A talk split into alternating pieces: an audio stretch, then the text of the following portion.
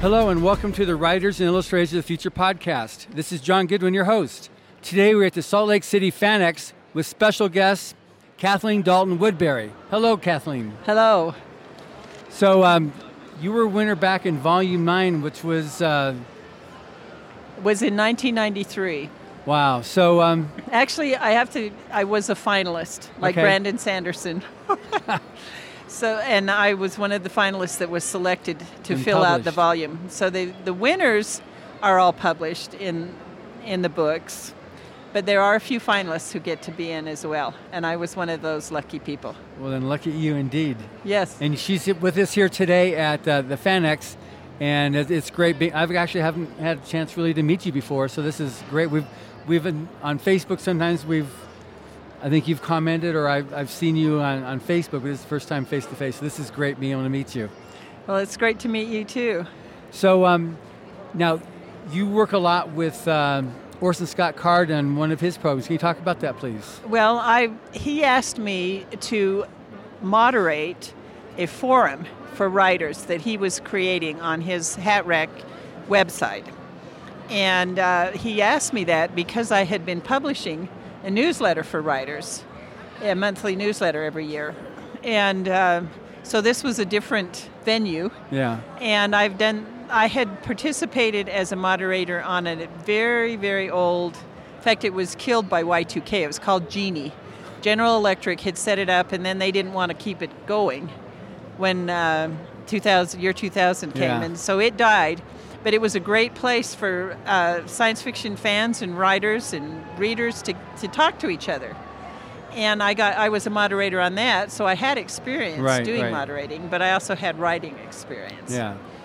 and I, I encourage writers. I comment on things that they're working on. It's so great to see them get the idea, and the, the main purpose is to just get learn how to give feedback Right. Because you actually learn more about writing if you're trying to help somebody else. It really is better to give than to receive. Wow, that's it's actually something that bears out quite frequently in science fiction. I know Orson Scott Card definitely has that uh, mantra that he lives by. Yes. So, how did you originally learn about Writers of the Future? It um, well, see, I I knew Dave Wolverton. I was involved with a writers group that he he joined. And Orson Scott Card came to a local convention and and did a workshop, and I attended it. And the people that were in that workshop decided they really liked this kind of process, Right. so they kept going. And I, I knew him from that. I also knew Shayne Bell, who won the same year Yeah. he did. And um, we just, uh, when, when Dave won, it was really kind of exciting for everybody. And he encourages the rest of us Mm-hmm. to start sending stories in. And so that's how I learned about it. Word of mouth is a great way to get the word yes. out. So, with your years involved with working with um, the forum and just you know over the years with uh, science fiction, how have you seen it's been evolving? How have you seen the evolution? Well, the the Hatrack River Writers Workshop Forum isn't as busy as it once was, because I think because some people, new people, um, think, well, I can just publish my story, and they miss the opportunity to learn from others. They some. You know, you, you come and you participate in a workshop of some kind, and you get the idea of how your work is received if someone understands it uh, if it makes sense. Orson scott card has three questions that he says you have to answer for your readers. And he calls them faith hope and clarity. And faith is oh yeah? And hope is so what? And clarity is huh? And if you can't make it clear and meaningful and believable to your readers, you've lost them. Mm-hmm. And so, this is one of the things that when somebody presents their story for feedback, that people can tell them. In fact, Orson Scott Card again, says that if you want to find out how, but you don't want to join a workshop or anything like that, find somebody who likes to read and have them tell you every time their eyes glaze over when they're reading what you're, and every time it doesn't make sense, and just mark it on the manuscript. And it, that will tell you amazing things about Right. you, you just know where you need to work. So having feedback from other people who are trying to do the same thing you're doing is very useful and it helps you with your project but when you do it for somebody else it you're you're learning things that can help you with all of your projects so that's why it's better to give than receive because you learn how to look at it and how to figure out what needs to be done So that's something. If somebody went to the to the forum on Hatrack, they That's get that hatrack, right now. Hatrack.com. It there's a a bar at the top that has several different links, and Writers Workshop is one of them. And it will take you to a page that tells you about it, and then there's a link to entering it, and you can you can read what people have said to other people on their stories. Mm-hmm. You don't even have to register, but if you want to participate, you do and so there's there it goes back i mean eric james stone was a participant mary robinette kowal um, there are a lot of great people and you can look back and see what their stories look like and what they said and what other people said to them Yeah. and things that they learned and it, it's a great resource even if you don't participate I, I get it. So now, on the Hatrack, it's hatrack.com, right? Yes. Are there other um, tools that are available for aspiring writers on that website? Um, well, there, Hatrack.com was originally set up for fans of Orson Scott Card to talk about his books. Right. And so there is a Hatrack forum, and they talk about all kinds of things. Uh, there is one part in that that's for his his publication, the Intergalactic Medicine Show, and they talk about the things that have been published in that. Right. But the the Hatrack River Writers Forum is kind of separate. But it's And- still on that homepage. yeah, you can find it from Right. from the hatrack.com page. Um, besides putting things up for feedback, there are uh, also writing discussion. Uh, you can instead of putting, we have a, a 13 line limit because we don't want to use up electronic rights, and usually you can tell if somebody needs help. And some of the things that they need help on with just the that's the first page. Right. when you send a short story to an editor it should only have 13 lines on it. The editor can tell the first, first 13 lines if they want to keep reading and so your purpose is to be able to get people to keep reading Right. but there's also discussion of writing, and you can put up your synopsis, no limit on how long that is.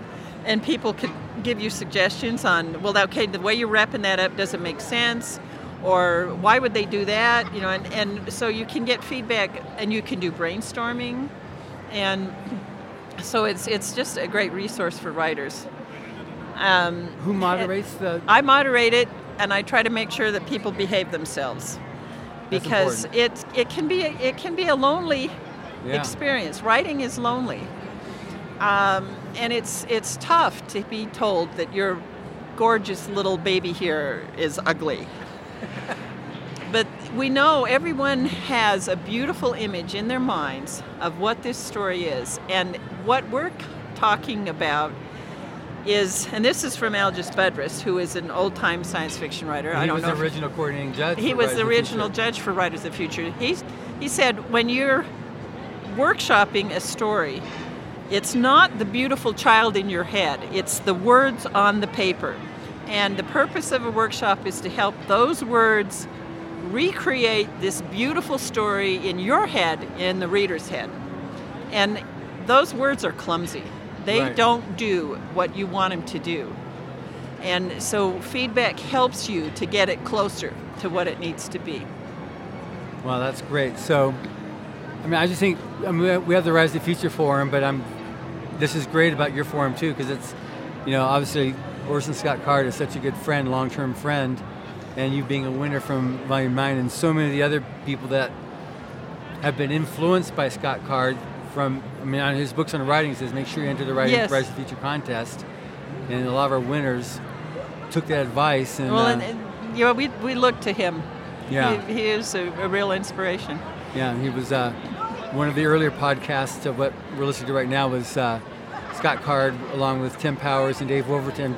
Right when Uh-huh. they finished this year's Writers Workshop, they Yeah. spent about 30 minutes just uh, talking back and forth about what it was and what they, what they tried to do. Tim Powers is another great guy. He's He is. I, I remember being on a panel with him one time and, and Karen Joy Fowler, who I think she was a winner. yeah, she was a winner at Yeah. Writers of the Future, and and I told, uh, you know, somebody was saying, well, what about having somebody having you reading your stuff out loud? And I said, you know what will really do it, and this is something Marion Zimmer Bradley recommended.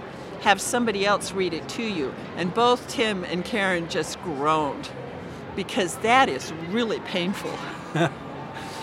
but that that tells you they don't know where the pauses are, they don't know where the emphasis Exactly. is, they don't know why the words are all like this, and you see that, you hear it, you know.